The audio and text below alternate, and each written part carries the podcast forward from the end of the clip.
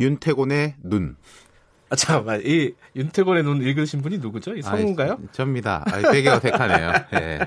자, 오늘부터 원래 뉴스의 재발견이었는데 이게 제목이 조금 뭐 재발견해야겠다. 네. 그래가지고 윤태곤의 눈으로 바꿨습니다. 마음에 드십니까?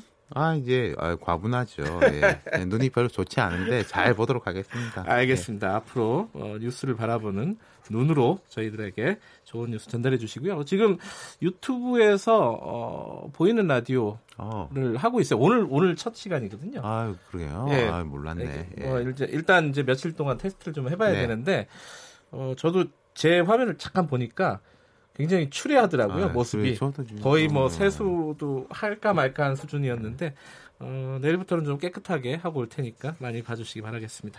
자, 오늘 할 얘기는 북한 얘기네요. 그렇죠.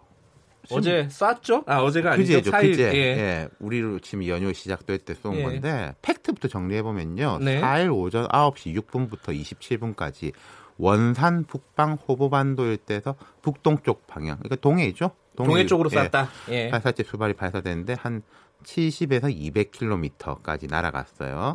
그 다음날 어제 북한 관영중앙통신이 발표를 했습니다. 이 발표에 따르면은 김정은 국무위원장이 동해상에서 대구경 장거리 방사포와 전술 유도 무기의 타격 훈련을 시도했다. 그리고 훈련 종료 후에는 전체 인민군 장병의 강력한 힘에 의해서만 진정한 평화와 안전이 보장되고 담보된다는 천리를 명심하라, 이렇게 말했다고 하네요. 지금 뭐 지금 국면에서 중요한 거는 이제 북한도 일단 미사일이라는 단어는 안 썼어요. 안 썼는데 우리도 미사일이라고 안 하더라고요. 청와대에서는. 이게 뭐예요? 미사일이에요? 아니에요? 이게? 애초에 예. 이 직후에 합참에서 초기 발표할 때는 단거리 탄도 미사일이라는 이야기가 나왔습니다. 초기에는요. 예. 예. 근데 조금 있다가 공식 브리핑상 명칭을 발사체로 정정했어요. 발사체가 뭐냐? 발사체는 미사일이 아닌 게 아니에요. 화살도 발사체고 총알도 발사체고 그렇죠. 포탄도 발사체고 발사되는 건 다 발사체입니다. 넓은 개념이다. 예, 그러니까 이제 좀 하나만한 이야기인데 예. 왜 이게 중요하냐면은 유엔 안보리 결의에 따라 가지고 북한의 탄도 미사일은 제재 대상이에요. 예. 그래서 이제 여기에 대해서 제 생각에는 우리가 여기에 대해서 대응을 어떻게 할 거냐를 정한 다음에 규정을 하려고 하는 게 아닌가. 아하, 그런 느낌이 든다는 거죠.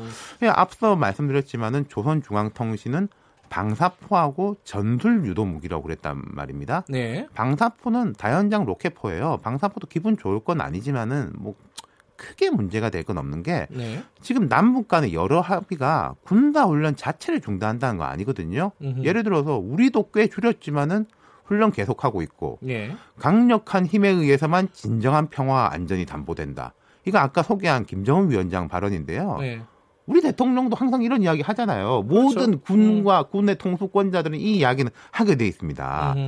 근데 이게 탄도미사일이라면 조금 다르다는데, 네. 근데 이제 북한이 공개한 훈련 사진을 분석하면은 이 방사포 말고 네. 전술 유도 무기라는 게 거의 좀 지대지 탄도미사일 아니냐. 러시아 거를 뭐 개량했다, 그렇죠. 뭐 이런 얘기들도 나오고 예. 있고요. 예. 사거리가 한 50에서 500km, 탄두 무게가 500km 이상인데 이미 지난달에 북한이 신형 전술 유도 무기가 개발 완료됐다면서 네. 각이한 목표에 따르는 여러 가지 가격 방식, 특수한 비행 유도 방식과 위력한 전투부를 장착하고 있다. 위력한 전투부라는 게 되게 이제 애매한 말인데 그 탄두 있지 않습니까? 예. 아주 강한 걸 붙일 수 있다. 그러니까 이걸 보수적으로 보는 사람은 핵탄두도 붙일 수 있는 거 아니냐 이렇게 보는 거죠. 네, 다들 애매하게 얘기하는군요. 그렇죠. 네. 그러니까 한반도 전역을 사정거리로 하는 미사일은 제재 위반이긴 한데 네. 근데 핵실험, 중장거리, 대륙간 탄도탄 미사일 중단 같은 거는 이번 남북 대화 국면이라든지 뭐 북미 대화 국면에서 우리 안 하겠다라고 한 건데 네. 그건 또 아니다. 그래서 폼페이오 장관이 이제 미국 언론하고 뭐라고 말했냐면은 ICBM 아니고 예. 중장거리 탄도미사일 아니다. 우리하고 약속을 어기진 않았다. 근데 그 말만 했어요. 그러니까 단거리 탄도미사일이냐 아니냐에 대해서 말을 하지 않고 중거리 장거리는 아니다. 미국은 입장이 그럴 수 있는데 우리 입장은 미국하고 또 다르잖아요. 그렇죠. 예. 그러니까 현재 이제 청와대 고민정 대변인의 공식 브리핑을 보면은 정부는 북한의 이번 행위가 남북 간 9.19 군사합의의 취지에 어긋나는 것으로 매우 우려하고 있고 네. 북한이 한반도에서의 군사적 긴장을 고조시키는 행위를 중단할 것으로 촉구한다. 이렇게 발표했어요.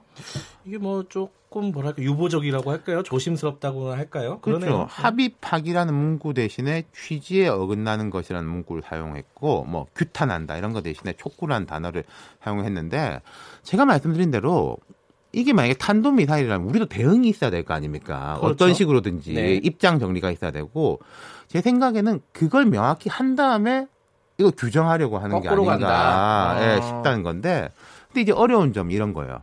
북한이 앞으로도 이런 식의 행동을 할 가능성이 꽤 있다. 뭐냐면은 미국에 대한 약속은 직접적으로 위배하지 않는 무력 시위.